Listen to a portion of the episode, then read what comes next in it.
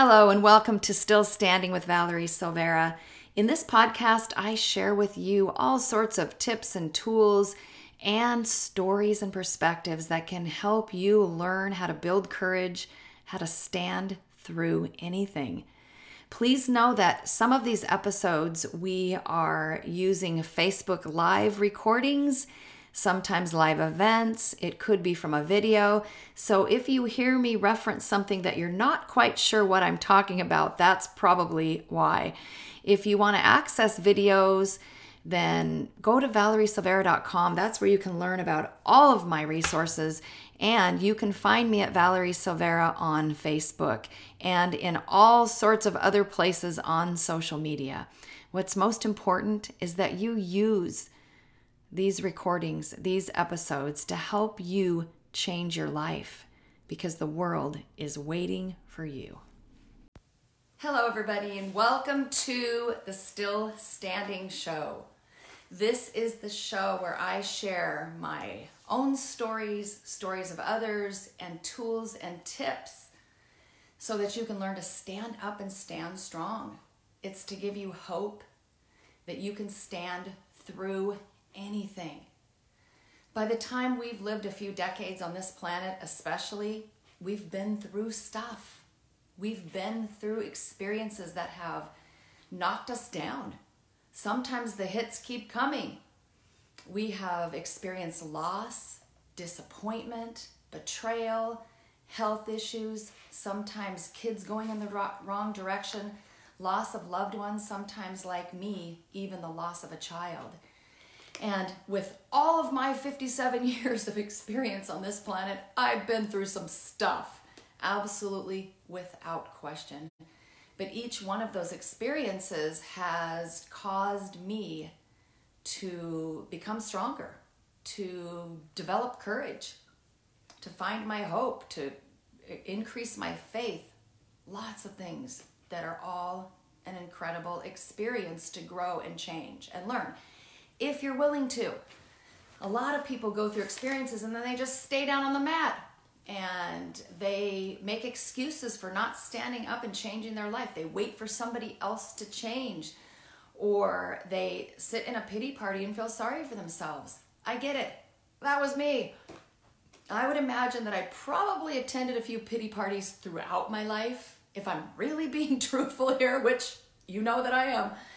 Um, but the real big, big, big pity party that I attended, it was an ongoing, it was a big party. It was a rager, man. It went on for years.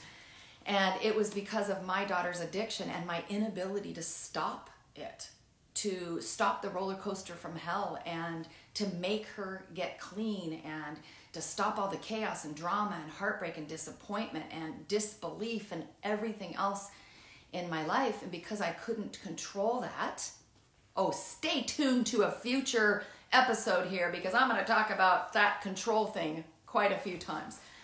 Or should we call it our false sense of control?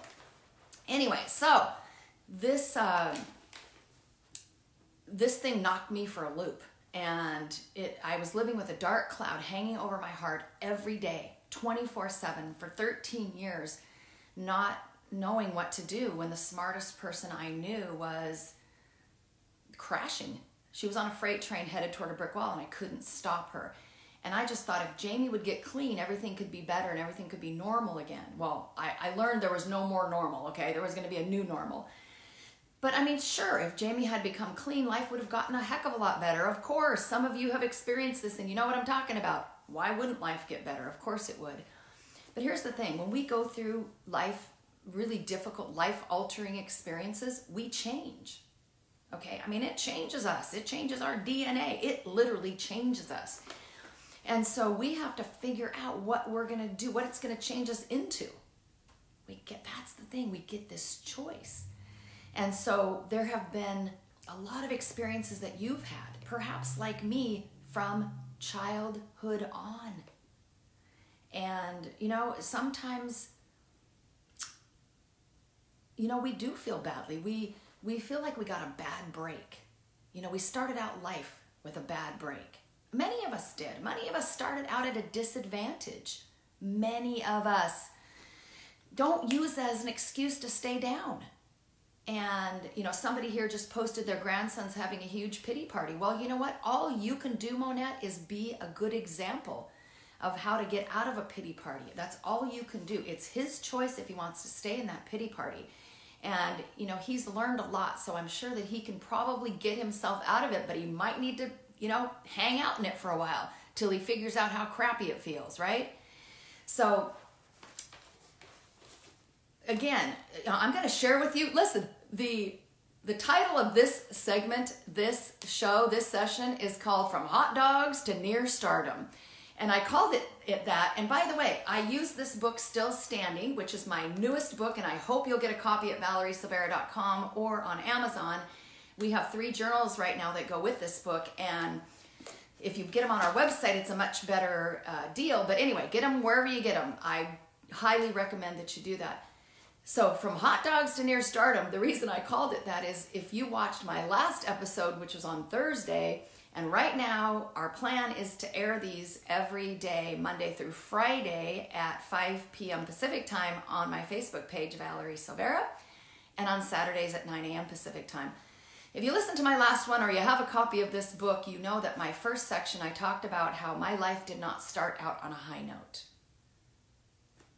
stay tuned, my friends, because it doesn't matter how we start, it matters how we finish. So, in that book, I talked about we ate a lot of hot dogs back in my day. Okay, recap real quickly. My mom was 17 when she had my older brother, 19 when she had me, and 20 by the time she had my younger brother, Brad. There were three of us by the time she was 20 years old.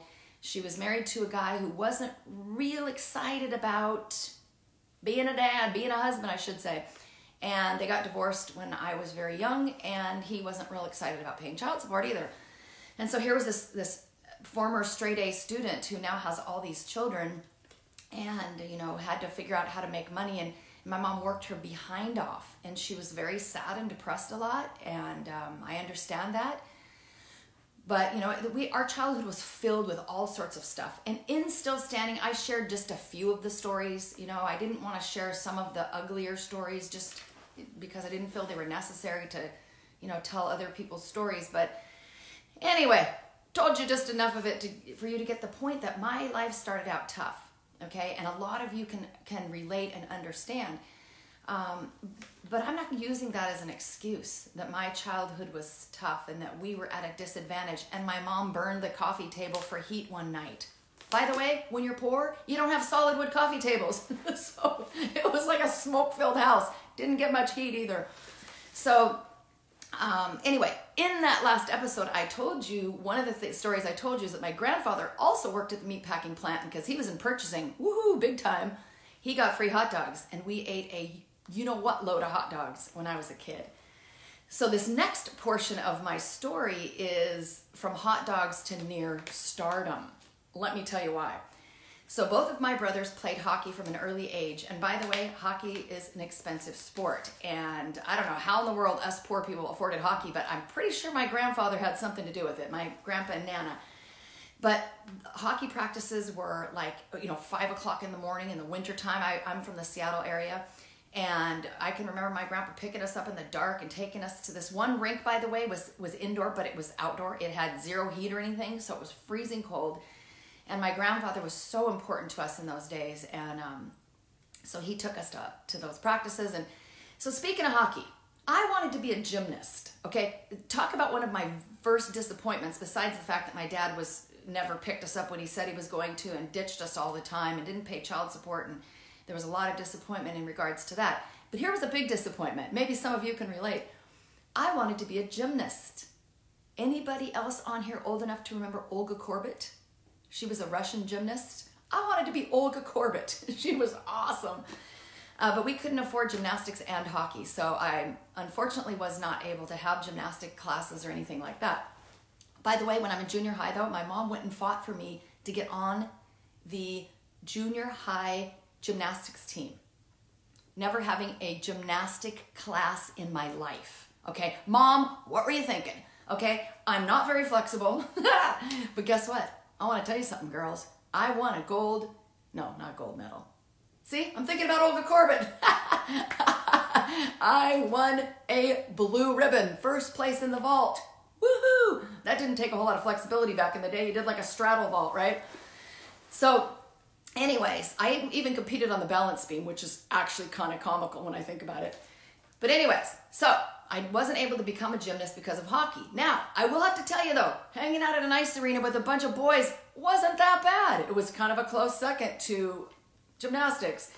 So, anyway, I had to handle my disappointment though, and I had to turn that disappointment into something good. And that's what we have to do. We have to quit feeling sorry for ourselves and feeling like, oh, I had this huge disappointment. Oh my gosh. Listen, there's a lot of other things in life. We can get focused too much on what we've missed and our disappointments and what we didn't get to do. And the fact that, you know, I probably would have won a gold medal in the Olympics. Probably not. but anyway, so this whole hockey thing. So my mother met the junior hockey coach. And for those of you who are not in hockey, you don't hockey's become a lot more popular.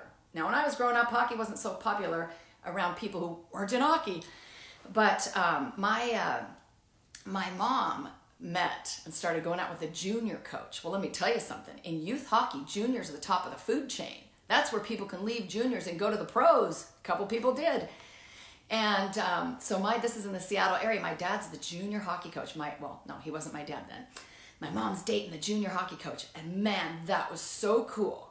It was something in our little hockey world. So I call it from hot dogs to near stardom because in our little hockey world, it was like near stardom that we'd hitched our wagon to him. And my dad's name is Don, but his hockey name, because his last name is Chipka, he was a professional hockey player too, by the way, back before the NHL expansion. You know how NHL players make a boatload of money? Well, my dad played before the NHL expanded, before it became what it is today. Darn it! So, yeah, so my stepdad, though, was a professional hockey player, and um, he had a nickname Chips. So that's why his name is Chips because, you know, sports, they always give each other nicknames. So when you retire from hockey and you really don't have a whole lot of other skills because that's basically all you've done your entire life is play hockey, he, you don't have, you know, what are you going to do? He went and worked at a brewery. So my stepdad worked at Rainier Brewery in Seattle and right next to the Interstate 5, real close to Interstate 5, was the brewery. I mean, it's still there today. This building sits right next to the freeway. And on the top of it was a big red R, the Rainier, the R. My mom, okay, listen, it wasn't like exactly like we were rolling in dough. Remember, I told you it was before the NHL expansion, and he worked at um, the brewery. But we did have a lot of beer around the house and that turned out to be pretty handy later in life. But anyway, he, uh, so, but things were better. We didn't have to eat a bunch of hot dogs. In fact, we hardly ever ate hot dogs. We got to eat stuff like chicken. And I even learned about steak. So, hey, when you go from burning the coffee table and eating hot dogs and macaroni and cheese, that nasty blue box of macaroni and cheese, and now you have a steak on occasion and a chicken breast, life's pretty good. We even had our first house we bought, or my parents bought, so anyway, when we would drive past the big red R, because we were in better shape than than we were, it's all relative, right? It's all your perspective. We weren't exactly rolling in dough, but not only were we better off financially, my mother was finally happy. And that that was a lot because for the first 12 years of my life, my mother was not very happy. And so when I was 12 years old, she got married and she got happier. And hey, by the way, I get why she was unhappy. Life was definitely tough for her. Anyway, so my mom would have us, when we drove past the big red R on the freeway, my mom would have us put our hand over our heart. How do you like that? we have this friend here named Adrian, and Adrian is, he's on the autism spectrum. He's like almost 40 years old, I think, but he's the most awesome guy. And he just says everything very, very matter of fact. And sometimes he has words that are a little off, but some of the things he says are the classic, most awesome things. He once told my friend Pamela, who's his mother in law, that, you know, he had to dress a certain way for this party that we were having because the Val's family is sophisticated and fashionable. we're sophisticated and fashionable. And boy, we grabbed onto that one. This is pretty sophisticated, isn't it? Putting your hand over your heart for the big red R. but you know what? That, you know, so that's just it too. What this story can help you is to remember that where you are today doesn't have to be where you are in the future. Back when I was eating hot dogs and my mom was really depressed and my, you know, uncle was breaking into our house and my mom chased him down the road with a butcher knife and and you know, we waited for my dad who wouldn't show up and all these sad childhood things, I couldn't have known that life would get better because all I knew was what was going on. But each one of us has to hold on to hope because life is also very cyclical. And um, so definitely things got better for us. Um, but this was also the period of my of my life. Listen, I'm gonna be just you know straight up with you. This was the period of my life that I learned how to party, and I learned how to party hardy. Not like my daughter Jamie, who became addicted to heroin. Not like that. But I learned how to smoke pot with the best of them. And boy, could we drink beer. We'd go to keggers and we partied and had a grand old time.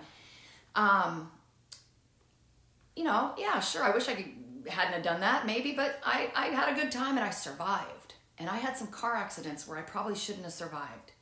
We had one, I tell I talk about this in Still Standing, this this story of we were my friend and I, Diane, we were getting a ride from this friend of ours up from the beach, and he had his girlfriend with him, and we were in the back seat, my friend Diane and I, and we're going up this. It's called Richmond Beach Road, and it's this windy road up from the beach in the north um, end of the Seattle area, and um, and so we're going up this windy road, and all of a sudden he hits at the curb and he shoots across all four lanes of traffic and he flies over an embankment.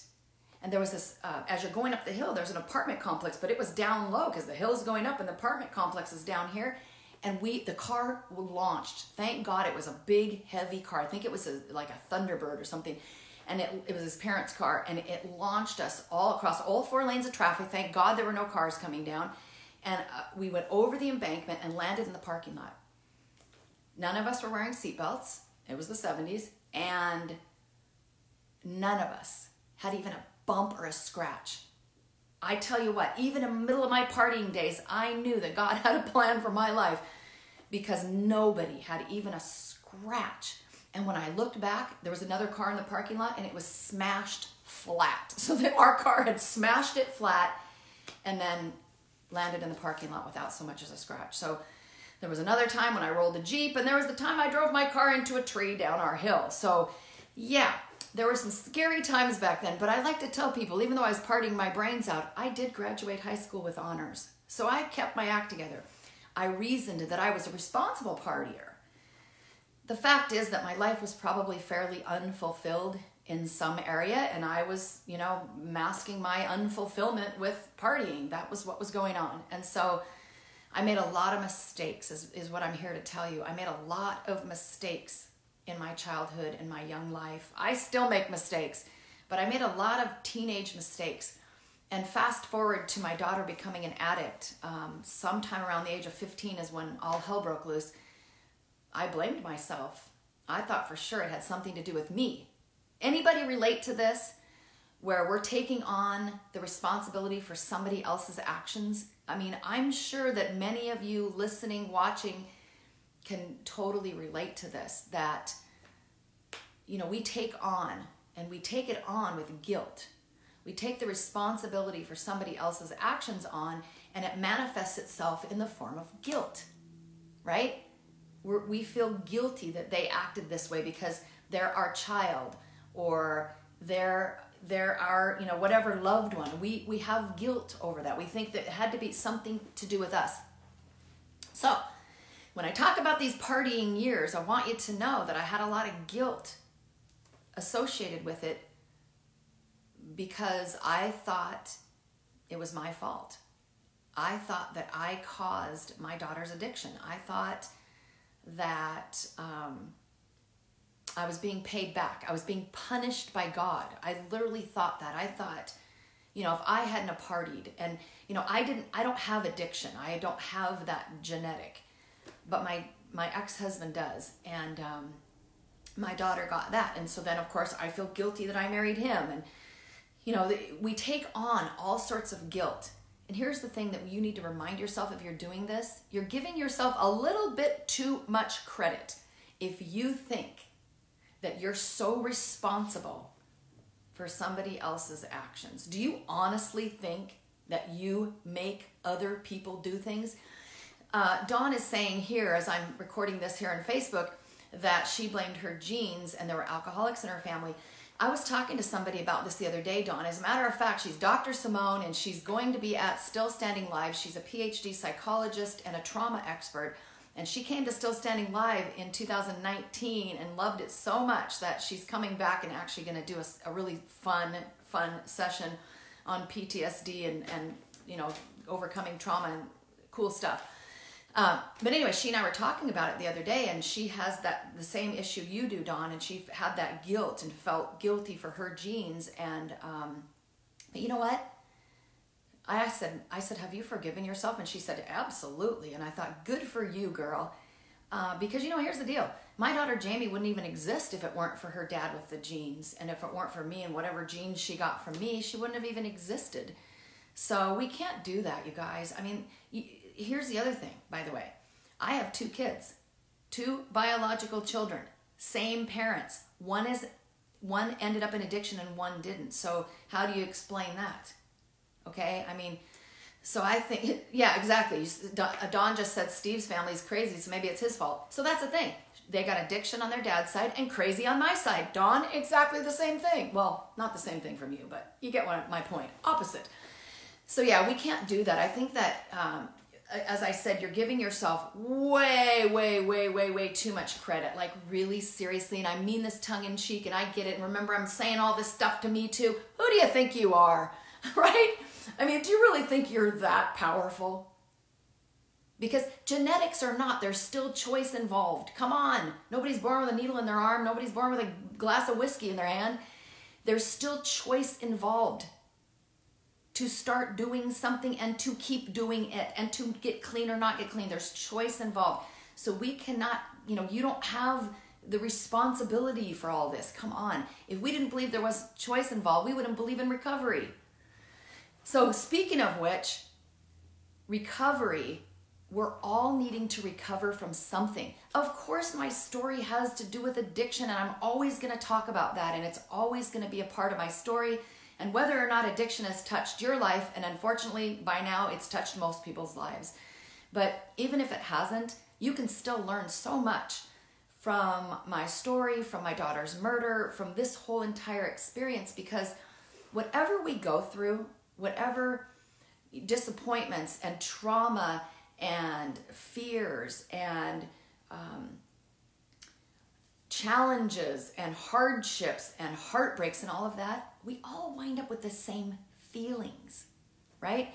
We all wind up feeling sad and depressed and lonely and confused, and sometimes we lose faith and hope, and we're confused and we're disappointed, and we we take take on shame and guilt, right? We become we we grab a hold of a label and we become that like mom of an addict, right? Tattoo it on my forehead, mom of a murder victim, uh, you know, childhood trauma. We we we, but that's our choice. Okay, we don't have to take on any negative label that we don't want to take on. It's our choice, and so it's interesting because sometimes, listen, I want you to really get this. Sometimes when you're in the middle of something, you're you're not might not really be learning or aware that you're learning, but always take the opportunity to look back. And I always tell you not to live in the past. And I tell you not to live in the past when you're doing the coulda, woulda, shoulda thing. However, sometimes it's healthy to go back and, and look at the past and go, okay, what did I learn? You know, what do, what do I get from this? How do I not repeat a certain mistake? And sometimes you got to go back there so you can forgive yourself. And that's the F word. And boy, are we going to talk about that one on future episodes here. Um, so, I tell you my story. The reason I told more of my story, and by the way, I didn't tell all of my story. I just told some snippets of it because I want you to understand that, first of all, that you're not alone. And if you're carrying around shame because you had a difficult childhood or you're using it as an excuse, Okay, I want to hear from people who are using this as an excuse. Are you brave enough to tell me that you've been using something that happened to you as an excuse not to get better? Stop doing that. Because you can't change the past. We all know that. You can't change what anybody else does or says or thinks. It's impossible. Okay? I don't care how much of a control freak you are, how much you want to, or how much you love somebody. You don't have control over their actions. You cannot make them think a certain way or say certain things. You can be an influence, though. And there's a big difference between control and influence. You can influence people. So I know for sure that my kids were influenced by me knowing some of my childhood story and knowing what I overcame and how I chose to have a good attitude in spite of it. Um, and and how I, I chose to find the nuggets of wisdom and what I learned during those difficult times. I learned about hard work. I learned about integrity. I learned about uh, fighting. I learned about keeping my sense of humor. So many things. I'm see, seeing here in, in this Facebook Live recording, Jerry saying she's not ashamed of being the mom of an addict, but it's a part, it, being the mom of an addict is part of her label. See, that's the difference, Jerry. It's part of your label. Some people grab a hold of something, they head down that road, and then it sends, sends them into victimhood and all sorts of stuff. Yes, that is a part of your story, and you stand up, girl, and you stand right on top of it, just like I do. I have zero shame or guilt anymore involved with my daughter's addiction. Uh, and I agree with you, Jerry. I have learned so much being the mom of an addict and even being the mom of a murder victim. And just listen, everything we go through in this life, I really wish a lot of us didn't have to go through so many things but every single thing you go through is an opportunity. And I know that sounds cliche when you're not ready to hear this. So come back and listen to this or watch this another time. If you're not ready to hear it, you might like shut me off or throw a tomato at the screen or something. But if you're ready, hear this. You are every single thing you go through, every single experience is here to serve you. It's here to serve you, okay? But it's not to serve you if you won't allow it to. You can't learn from an experience if you aren't willing to say something or to uh, learn something from it. If you're not willing to go, okay, what am I to do with this? What, how am I to grow from this? I spent 15 of my daughter's 30 years. My daughter lived for 30 years, seven months, and four days on this planet. And half of that time was chaos and heartbreak and just all sorts of awful stuff. Thankfully, though, even before she was murdered, I made the decision to stand up and fight for my life, to become a better person, to learn what I could, and to give back in this world. And thank God I did, or I don't know what I'd do, how I'd make it through her murder and, and, and everything else. We were betrayed by a friend. There's a lot of stuff we go through. And we but we get to choose whether or not it's going to serve us. So even this guy that betrayed us by stealing our savings, how can uh, what what are we gonna learn from that? Not to trust anybody, Valerie? Is that what you're saying? No, but maybe being a little more discerning and being a little more careful, that would be a good lesson for us to learn. But it also helped me to learn more about forgiveness. I have forgiven people that I would have never imagined forgiving. If you had painted these scenarios in the past and said, Would you forgive him? I would have said a big resounding hell no. but but it, indeed I have. And how do you learn forgiveness at a high level? How do you learn to use the F word at a high level unless you go through some stuff? Unless you have people betray you and hurt you and um, break your heart and and all these things. How would you learn about it if you didn't ever experience them? And so you're going to hear this from me all the time. Life is tough. So stop thinking life's not supposed to be tough. It is. It's tough. It's also wonderful and magical and beautiful and it's a gift and all the good stuff, but it's also tough. So the remedy for a tough life is to become tougher. It's to build courage. It's to learn to use tools and resources that can help you to become strong, to face fears, and to learn everything you can from your experience and importantly, Take it and help change the world, even if it's just a little teeny tiny bit. That's what it's all about, my friends. It's not about looking back and saying, you know, I put my hand over my heart as a kid over the, you know, the, at the Rainier, going past the Rainier Brewery, and I lived on hot dogs and we were poor and there was all this sadness and chaos and drama. And then, you know, I was stupid enough to get married at 20. That'll be the next episode. And, you know, got divorced at a young age and blah, blah, blah, blah. We either choose to focus on that or we say proudly, that's my story, like Jerry said. Every little piece, every little label, they're all just a piece of your story. But don't get stuck in any of them.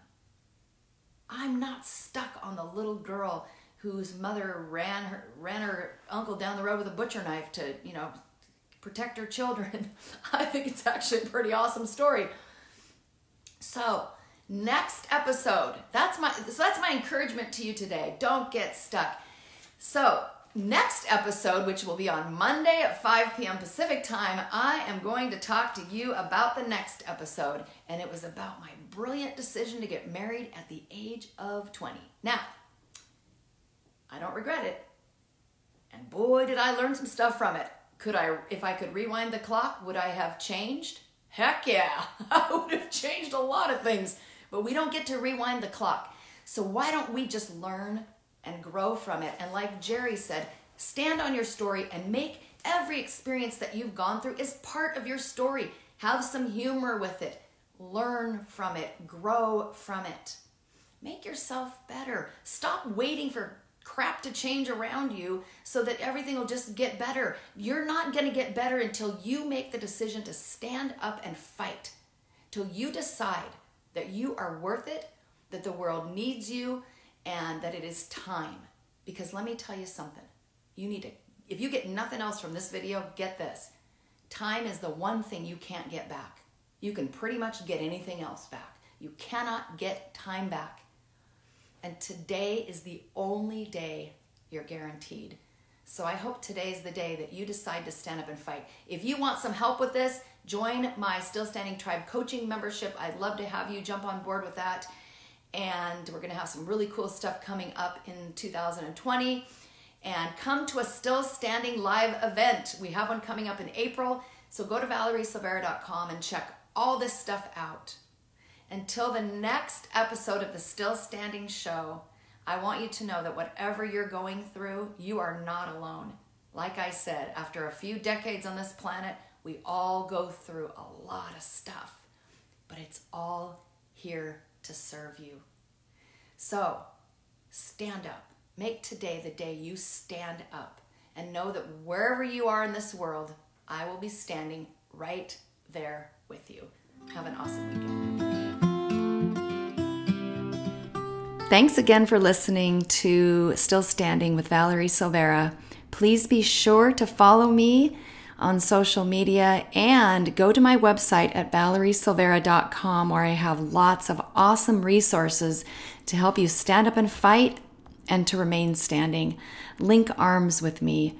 You are not alone and you don't have to do this alone. Together, we can get through anything. Please know that I'm always standing with you. Have an awesome day.